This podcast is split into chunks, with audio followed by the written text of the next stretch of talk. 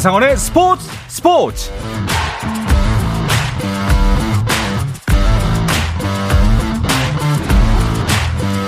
스포츠가 있는 저녁 어떠신가요? 아나운서 한상원입니다. 오늘 하루 이슈들을 살펴보는 스포츠 타임라인으로 출발합니다.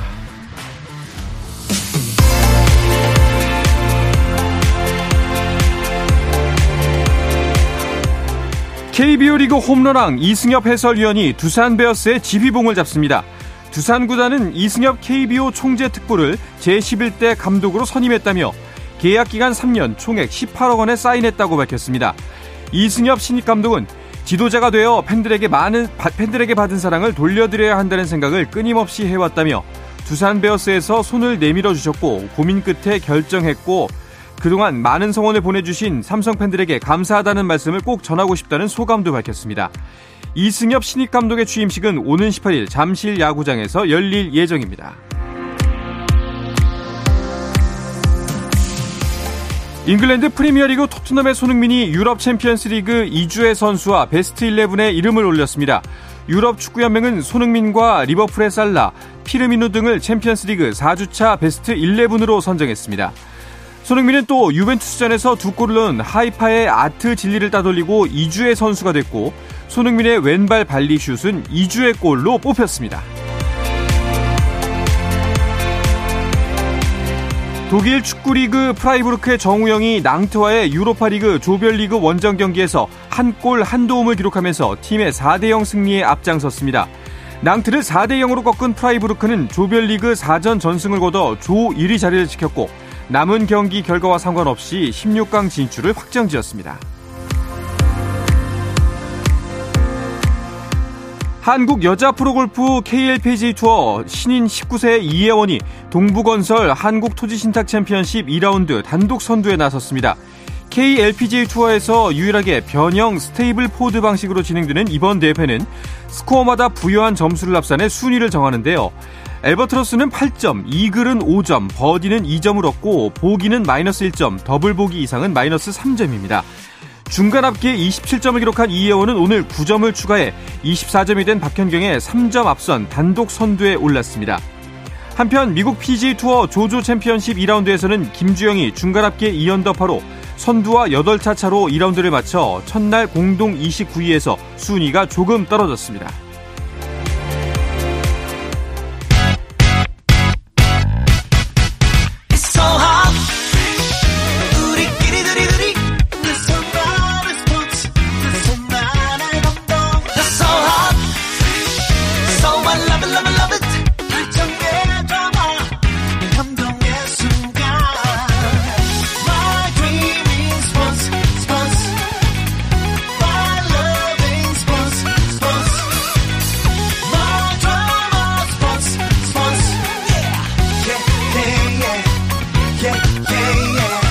스포츠 스포츠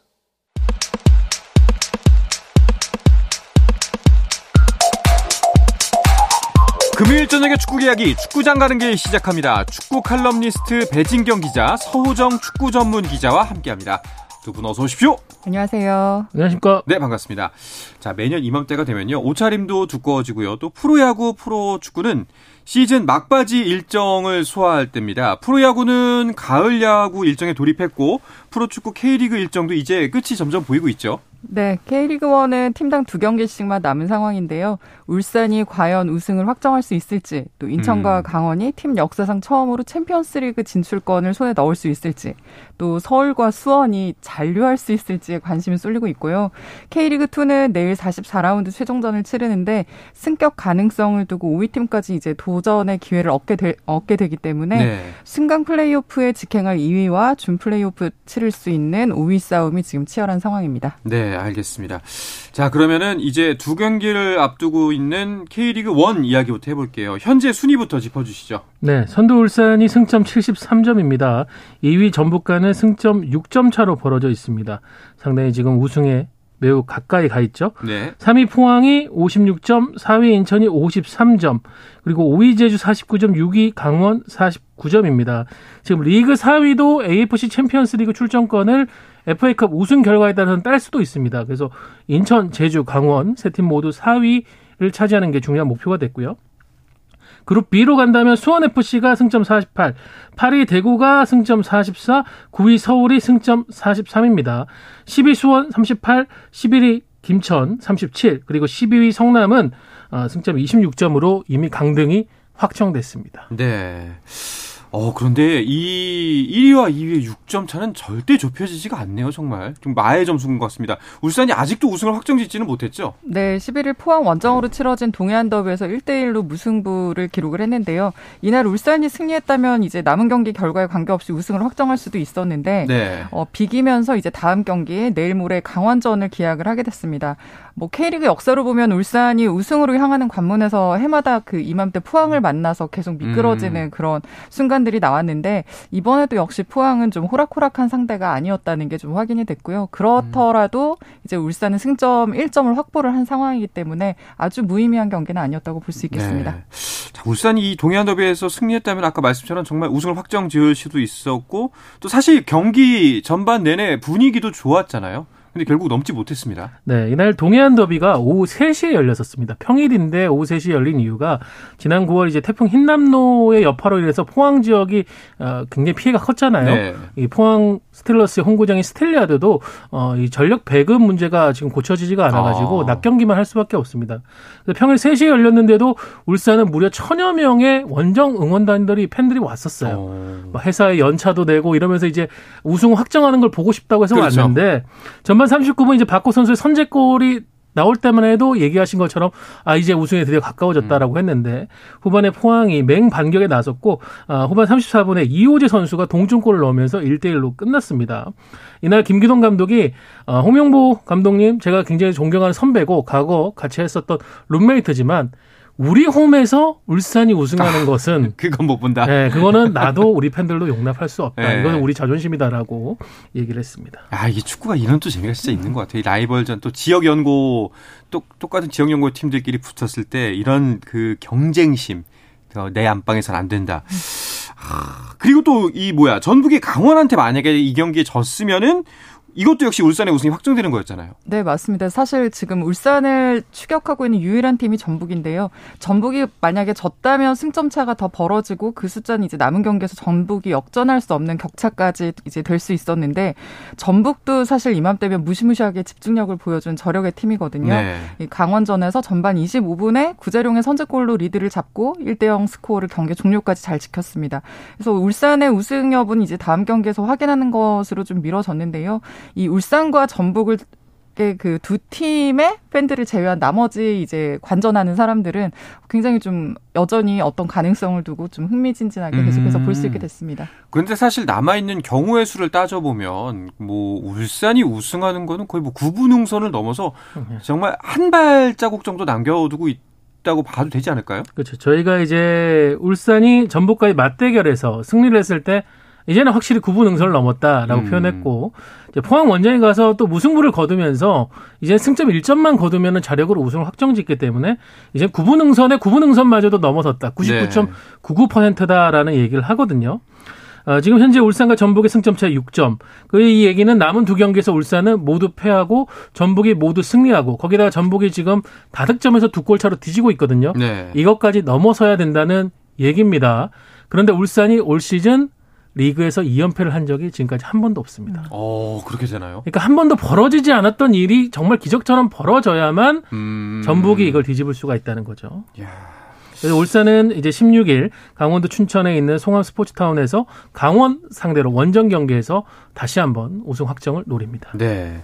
비록 한 발자국 정도밖에 남지 않았지만 그럼에도 불구하고 전북은 이 작은 0.01%의 가능성에도 뭐 놓칠 수 없잖아요. 네, 맞습니다. 지금 그 서정 기자가 정리를 잘 해줬는데요. 전북은 앞뒤 잴것 없이 이제 무조건 승리를 하고 남은 두 경기에서 골도 좀 많이 넣어놔야 됩니다.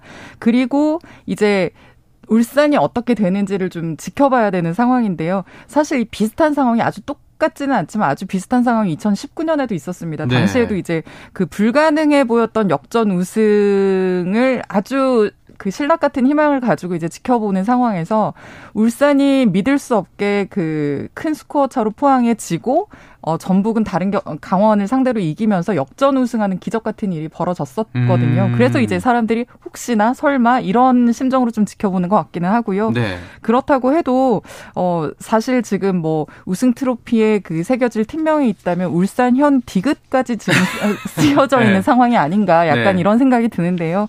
어 일단은 전북은 할 수 있는 모든 걸 다 해놓고 하늘의 뜻을 좀 지켜봐야 되는 게 아닌가 싶습니다. 네.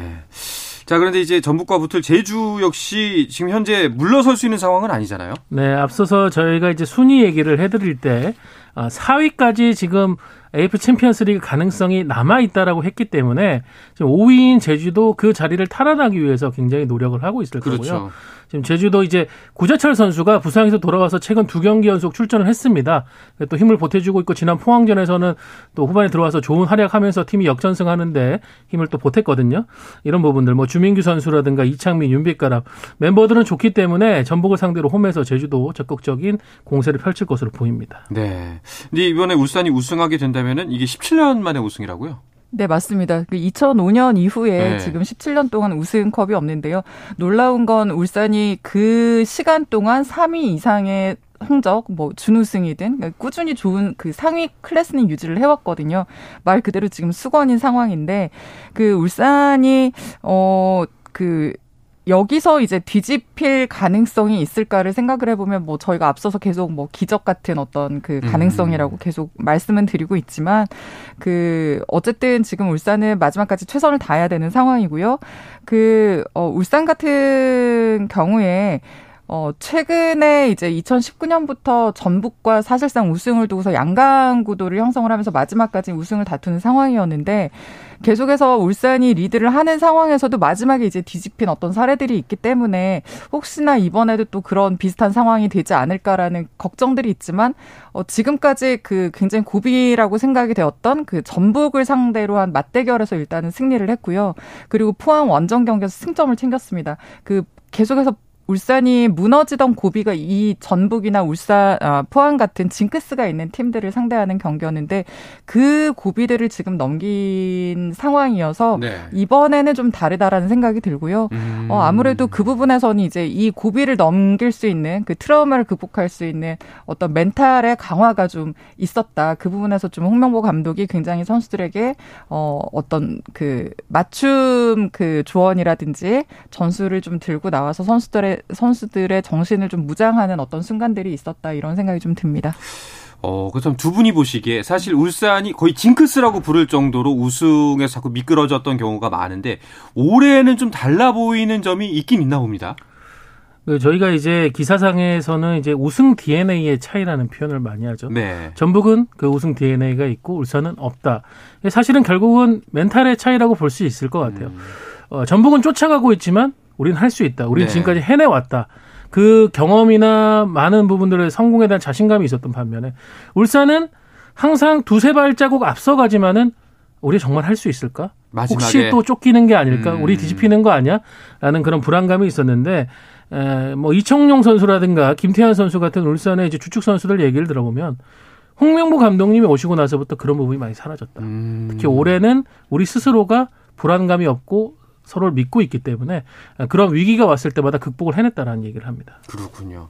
울산 같은 경우에는 일정상으로 봐도 무조건 이번 주말에 우승을 확정 짓고 싶겠죠. 네, 이번 경기 이제 강원과의 원정 경기인데요. 그 최종전까지 경쟁을 이어가는 것보다는 춘천 원정에서 우승을 확정하고 이제 마지막 그 최종전을 안방인 홈에서 그 축제장으로 그 축하하는 어떤 경기와 분위기를 만들고 싶을 겁니다. 아무래도 팬들과 함께 그 마지막까지 축제를 좀 이어가려면 이번 주말에 그 우승을 일단 확정을 지어놓는 게 가장 이제 어, 바람직하고 이상적인 그림이라고 볼 수 있겠습니다. 그렇죠. 자, 그런데 울산의 홍명보 감독을 기다리고 있는 사람이 바로 최용수 감독입니다. 이거 좀 아이러니하네요. 네, 강원이 지난 시즌에는 승강 플레이오프까지 가서 정말 강등 일보 직전까지 갔지만 최용수 감독의 부임 이후 극적으로 살아났죠. 어, 올 시즌은 완전히 팀이 탈바꿈되면서 final A까지 왔는데 어, 최용수 감독 입장에서도 굉장히 절친 거기다가 존경하는 선배 아주 친하다고 알려져 있는 홍명보 감독과 이 대결을 그냥 물러설 수는 없는 게 강원이 정말 울산에게 약합니다. 어. 예, 거의 10년 가까이 지금 징크스라고 해도 좋을 정도로 이 엄청난 울산 phobia에 시달리고 있는데 이걸 최용수 감독이 꺾어야 한다라는 그런 생각도 있을 거고 또 홍명보 감독의 눈치도 안 보진 않을 것 같은데 그래도 승부의 세계에서는 역시 승부사다운 모습을 또 보여주지 않을까 싶습니다. 그렇죠. 또 이제 강원 같은 경우에는 아직 4위의 꿈을 버릴 수가 없는 입장이기 때문에 반드시 뭐 물러설 수가 없을 것 같습니다. 자, 우승 경쟁과 챔피언스리그 출전권 경쟁이 이제 맞물리면서 final A는 모든 경기가 주목받을 수밖에 없는데 어 포항과 인천의 대결도 예정이 돼 있는데 이것도 역시 무척 중요한 상황이 됐죠. 네, 포항이 3위고 인천이 4위인데요. 두 팀의 승점 차가 3점입니다. 16일 37라운드에서 포항이 승리하면 이제 포항이 AC, 아, AFC 챔피언스리그 출전권을 확보를 하는 상황이 되고요. 네. 인천이 이기면 이제 최종전 결과에 따라 3위가 바뀔 수도 있는 상황입니다. 사실 그 반드시 3위가 아니어도 앞에 뭐 서우정 기자가 설명을 해줬지만 4위까지 그 챔피언스리그 진출에 대한 기대를 계속해서 좀 어, 가져갈 수는 있는데요. 그 이렇기 때문에라도 좀 불안한 상황보다는 3위에 안착을 하고 싶은 마음이 더 클 거고 그 경기가 바로 이번 주말에 인천과 포항의 경기가 될 것이어서 네. 아, 요 경기도 굉장히 좀 팽팽한 승부가 될 것 같습니다. 이 두 팀의 대결 뭐 두 분께서는 어떻게 예상을 하시나요? 사실 인천이 지금 무고사 선수는 여름 이적 시장에 떠났고 네. 대신해서 왔던 에르난데스 선수는 발목 부상으로 시즌을 조기에 마쳤고 공격력이 굉장히 무너지고 있다. 그래서 최근에 리그 4경기 연속 득점이 없었는데 지난 경기에서 제주를 상대로 3골을 젊은 선수들 중심으로 이뤄냈습니다. 거기다가 이날은 또그 인천에 되게 어, 오랜 시간 어, 팬들이 기다렸던 정혁 선수가 지난해 전북에서 이제 인천으로 이적하면서 돌아왔는데 아, 이번 시즌 끝으로 이제 은퇴를 하거든요. 음. 이런 뭔가의 동기부여 차원에서 인천이 홈에서 포항을 상대로 강하게 밀어붙이지 않을까. 그래서 저는 인천이 조금 유리할 것이라고 기대가 됩니다. 어떠세요, 배진경 기자님? 저는 사실 약간 비슷하긴 한데 그만큼 또 김기동 감독도 굉장히 치밀하게 전술적으로 뭐 여러 가지 카드를 갖고 와서 준비를 하는 감독이어서 저는 굉장히 경기 자체는 좀 치열하고 팽팽하게 진행이 돼서 결과까지 좀 무승부가 되지 않을까 좀 그렇게 생각을 하고 있습니다. 알겠습니다. 굉장히 의미 있는 경기가 될 것 같습니다. 자, 반면에 final B에서는 강등권 탈출을 위한 막판 경쟁이 이어지는데요. 이야기는 잠시 쉬었다 와서 나누겠습니다. 한상원의 스포츠 스포츠와 함께하고 계신 지금 시각은 8시 47분입니다.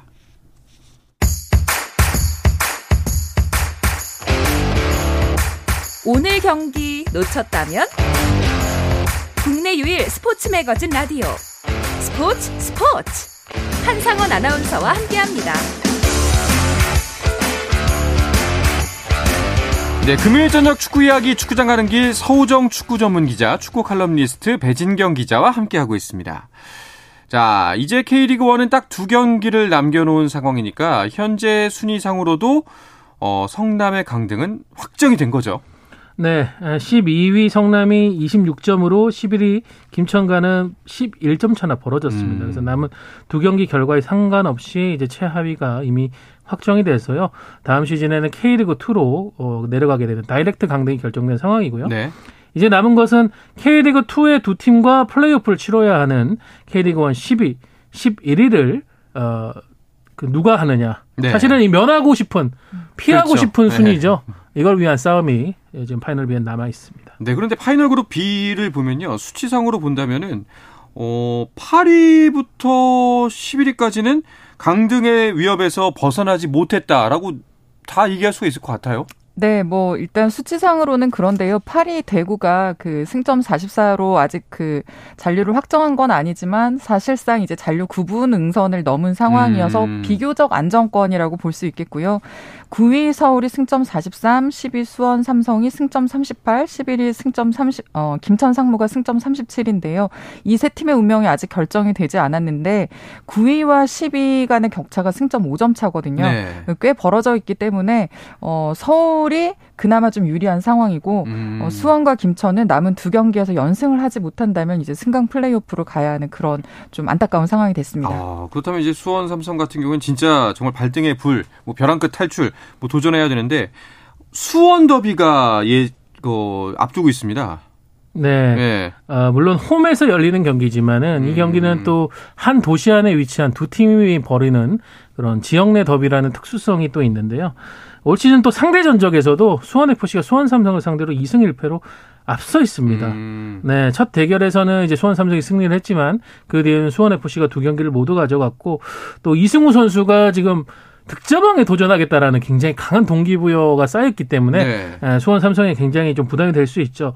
그래도 이제 수원 삼성에게 호재라고 한다면 지난 대구전에는 어 경고 누적 문제 그리고 퇴장 문제로 출전하지 못했던 이종성 선수와 오영규 선수가 돌아와서 전력에 보탬이 될 수 있다는 부분인데 정말 말씀해 주신 것처럼 수원 삼성은 이 경기에 배수의 진을 치고 승리를 챙겨야 합니다.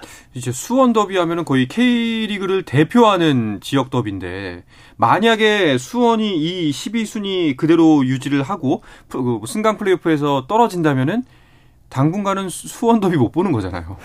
네. 그 사실 수원 FC가 K리그 1으로 승격을 했을 때 수원 더비가 만들어졌는데 그 이뤄졌는데 수원 더비 역학 관계가 이렇게 빨리 바뀌는 날이 올 거라고는 두 팀 다 생각을 못 했을 겁니다. 수원이 지금 10위고 그 9위 서울과 승점 5점 차여서 이제 서울이 승점을 보태거나 아니면 수원이 지거나 이러면 굉장히 좀 그 수원 삼성의 강등 위기가 현실화가 되는 상황인데요. 뭐 사실 수원은 어쨌거나 지금 남은 경기 총력을 다해서 지금 잔류를 해야 되는 상황이고 그 수원 FC 김도균 감독이 한 말이 좀 재미가 있습니다. 내년에도 수원 더비가 이루어지기를 바라는 덕담을 지금 건넨 어. 상황인데요. 그만큼의 어떤 여유를 지금 가진 상황이어서 상대적으로 수원 삼성의 그 어떤 불행이라고 해야 되나요? 이런 상황이 좀 더 안타깝게 보이는 것 같긴 합니다. 그렇네요. 아 그런데 수원 삼성은 어디서부터 뭐가 잘못돼서 이렇게 된 걸까요? 좀 거시적으로 본다고 하면은 사실 이 삼성 스포츠단 대한민국의 어떤 스포츠를 이끌어왔다고 했던 그렇죠. 어, 네 삼성그룹 산하의 이제 스포츠단들이 최근 많이 위축된 상황이죠. 야구도 그렇고요. 그렇죠. 예. 이제 본사에서 어, 제일 기획으로 이관이 되면서 스포츠단에 대한 어, 투자나 지원이 점점 줄어든 그런 음. 부분들이 이제 장기적으로 본다면은 수원 삼성이 점점 떨어지면서 이제 강등 위기까지 왔다라고 볼 수 있는데 올 시즌만 놓고 본다라고 한다면은 이미 수원은 감독 교체를 한 팀입니다. 가장 올 시즌 빠르게 감독 교체를 단행을 했죠. 그래서 이병근 감독이 부임을 하면서 팀을 좀 위기에서 구해내는가 싶었는데 또 장기적으로 어, 부진이 계속됐었습니다. 이런 부분들. 물론 오영규 선수의 최근에 굉장한 득점력으로 반등의 기회를 살피는가 싶었는데 중요한 승부처마다 어떻게 보면은 수원 삼성이 이미 강등권을 탈출할 수 있는 기회에서 좀 스스로 무너진 감이 있었거든요. 이런 전술적인 부분들. 어, 이런 것들. 또 외국인 선수, 뭐 그로닝 선수 같은 경우에는 반년 만에 실패를 하면서 덴마크로 다시 돌아갔거든요. 스카우팅 문제. 이런 것들. 올 시즌 수원이 극적으로 잔류를 한다고 해도 이런 문제들 한번 꼼꼼하게 예, 돌아봐야 되지 않나 싶습니다. 그렇군요. 뭐 아까 배진경 기자가 짚어진 것처럼 그 수원 FC 감독이 덕담을 건네기도 했지만 사실 수원 FC에는 또 무시무시한 득점왕을 노리는 이승우 선수가 있어서 뭐 쉬운 경기가 될 것 같지는 않아요. 네, 이승우 선수 올해 그 K리그로 이제 합류를 하면서 굉장히 시즌 초부터 화제였는데 지금 네. 막판에도 지금 어, 화제 화제성으로는 거의 음. 지금 K리거들 중에서 top이 아닌가 싶습니다. 그 이승우 선수가 저희가 이 방송에서도 골 세머 골 세리머니와 관련해서 몇 번 좀 언급을 했던 선수인데 그 골들이 쌓여서 벌써 14골이나 됐거든요. 어. 그 전북의 조규성 선수와 함께 리그 득점 랭킹 공동 2위 2위, 로 지금 치고 올라온 상황인데요. 선두를 달리고 있는 주민규 선수가 16골이고요. 이 두 선수의 차이가 지금 두 골 차입니다. 네. 두 경기에서 추월이 가능한 상황이기 때문에 그렇죠. 이승우 선수가 지금 득점왕에 강력하게 대시를 음. 하고 있고 그 지금 팀에서 뭐 감독도 그렇고 어 그 라스 그 대표적인 음. 공격수 라스도 뭐 페널티킥이라든지 뭐 프리킥이라든지 득점 상황이 나면 이승우 선수가 찰 수 있도록 좀 양보를 하겠다 이런 의지까지 좀 음. 이런 말도 했는데요. 지금 일단 수원 FC가 잔류를 한 상황이기 때문에 상대적으로 이제 어 그 팀 성적과 상관없이 개인 타이틀에 좀 더 욕심을 낼 수 있는 상황이 됐고요. 반대로 지금 그 득점 선두를 달리고 있는 주민규 선수는 팀이 챔피언스리그 진출권을 두고 굉장히 좀 치열한 경쟁을 벌이고 있는 상황이어서 네. 선수 개인의 타이틀을 위해서 뭔가 골을 좀 더 몰아준다거나 기회를 뭐 독점적으로 가져간다거나 이럴 수 있는 또 상황은 아니어서 이 득점왕 경쟁이 어떻게 마무리될지도 굉장히 좀 흥미롭게 보고 있습니다. 그렇네요. 자, 파이널 B의 다른 일정들도 한번 볼까요? 네, 이제 일요일 오후 4시 30분에 대구와 김천의 경기가 DGB 대구은행파크에서 열립니다. 대구는 뭐 이 경기에서 무승부만 거둬도 자력으로 음. 확정을 짓는데 승리하지 못하더라도 다른 경기 상황에 따라 가지고 잔류를 확정 지을 수가 있습니다. 그리고 7시에는 서울 월드컵 경기장에서 어, FC 서울과 성남이 맞대결을 펼칩니다. 서울도 이 경기에서 승리를 하면은 이제 잔류를 확정 지을 수가 있습니다. 네, 아무래도 이 두 경기에서는 그 순위가 높은 두 팀 대구와 서울이 유리하지 않을까 싶습니다. 네, 뭐 순위가 높아서라기보단 빨리 잔류를 확정을 하고 싶을 그렇죠. 거예요. 그래서 그게 아마 좀 동기부여가 될 텐데 반면에 또 이제 김천 같은 경우는 11위를 피하고 싶기 때문에 좀 더 어떤 그 싸움을 벌일 수가 있을 것 같고요.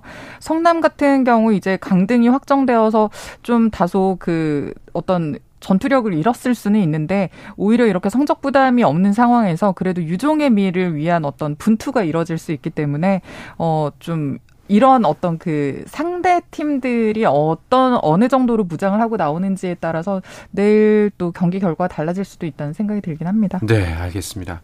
강등 경쟁하고 맞물려서 한꺼번에 봐야 되는 게 이제 K리그 2의 승격 경쟁인데요. 어, 광주는 우승을 일찌감치 정해진 상태잖아요. 네, 홈에서 이미 우승 세레머니까지도 마친 네. 상황입니다. 이제 조심 눈여겨 봐야 될 거. 마지막 라운드 이제 대전과 안양이 지금 승점 2점 차로 2위, 3위거든요. 근데 여기 이제 순위가 바뀌느냐에 따라 중요한 것이 뭐냐. 리그 2위를 기록하면은 K리그 1 11위 팀과의 승강 플레이오프가 있습니다. 네. 거기다가 준비할 수 있는 기간도 충분하거든요. 음. 근데 이제 3위가 되면은 4위, 5위와 이제 역으로 치르게 되는 어, 포스트 시즌 플레이오프를 치러야 됩니다. 음. 그러니까 또 일주일 동안 두 경 이게 경기를 치르고 나서 그 다음에 또 승강 플레이오프로 들어가야 된다는 점 때문에 지금 대전과 안양이 서로 2위를 차지하기 위한 치열한 경쟁을 펼치고 있습니다. 2위 경쟁이 굉장히 중요하겠네요. 자, 그러면은 내일 있을 최종전 대진을 살펴주시죠. 네, 오후 3시에 다섯 경기가 동시에 열리는데요. 그 순위 경쟁에 얽힌 팀들이 많아서 마지막까지 총력전이 예상이 됩니다. 어, 일단 지금 5위 경남과 3위 안양이 어, 창원에서 맞붙고요. 4위 부천과 10위 전남이 또 대결을 벌입니다. 서울 이랜드와 부산의 경기도 있고요. 안산, 안산과 대전의 경기가 있는데 대전이 아마 이 경기에 2위를 지키기 위해서 좀 음. 총력을 벌일 것 같습니다. 그리고 충남 아산과 광주의 경기가 있는데요. 일단 충남 아산도 5위가 5위로 좀그 5위로 올라설 수 있는 기회가 있기 때문에 네. 어, 승격을 확정 지은 광주를 상대로 어, 느 정도 그 경기력을 보여줄 수 있을지가 관심사가 될 것 같습니다. 네, K리그 1으로 갈 수 있는 마지막 열차를 탈 수 있는 기회이기 때문에 각 팀 모두 총력전이 펼쳐질 것 같습니다. 자, 이야기를 끝으로 금요일 저녁에 축구 이야기 축구장 가는 길은 마치겠습니다. 축구 칼럼니스트 배진경 기자, 서우정 축구 전문 기자와 함께했습니다. 두 분 고맙습니다. 고맙습니다. 감사합니다.